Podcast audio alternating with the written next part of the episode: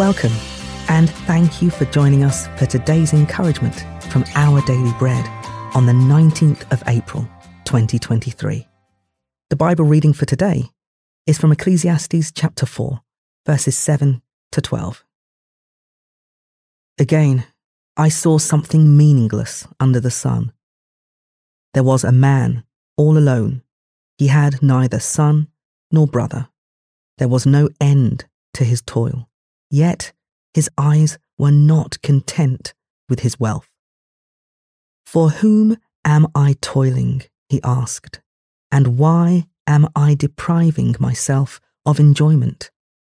This, too, is meaningless, a miserable business. Two are better than one, because they have a good return for their labour. If either of them falls down, one can help the other up. But pity anyone who falls and has no one to help them up. Also, if two lie down together, they will keep warm. But how can one keep warm alone? Though one may be overpowered, two can defend themselves. A cord of three strands is not quickly broken.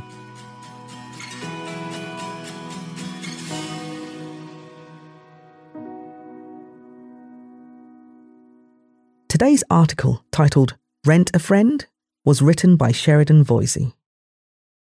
For many around the world, life is getting lonelier. In some parts of the world, the number of people who have no friends has quadrupled since 1990.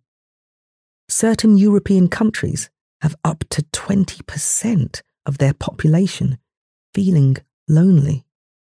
In Japan, some elderly folks have resorted to crime so they can have the companionship of inmates in jail.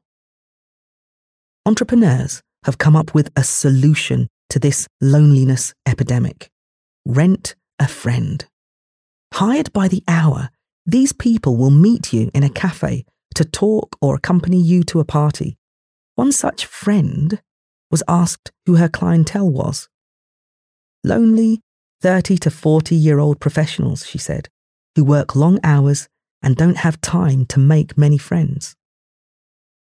Ecclesiastes 4 describes a person who is all alone, without son nor brother. There is no end to this worker's toil, yet his success isn't fulfilling. For whom am I toiling? He asks, waking up to his plight far better to invest in relationships which will make his workload lighter and provide help in trouble. Because ultimately, success without friendship is pretty meaningless. Ecclesiastes tells us that a cord of three strands isn't quickly broken, but neither is it quickly woven. Since true friends can't be rented, let's invest the time needed to form them, with God as our third strand, weaving us tightly together.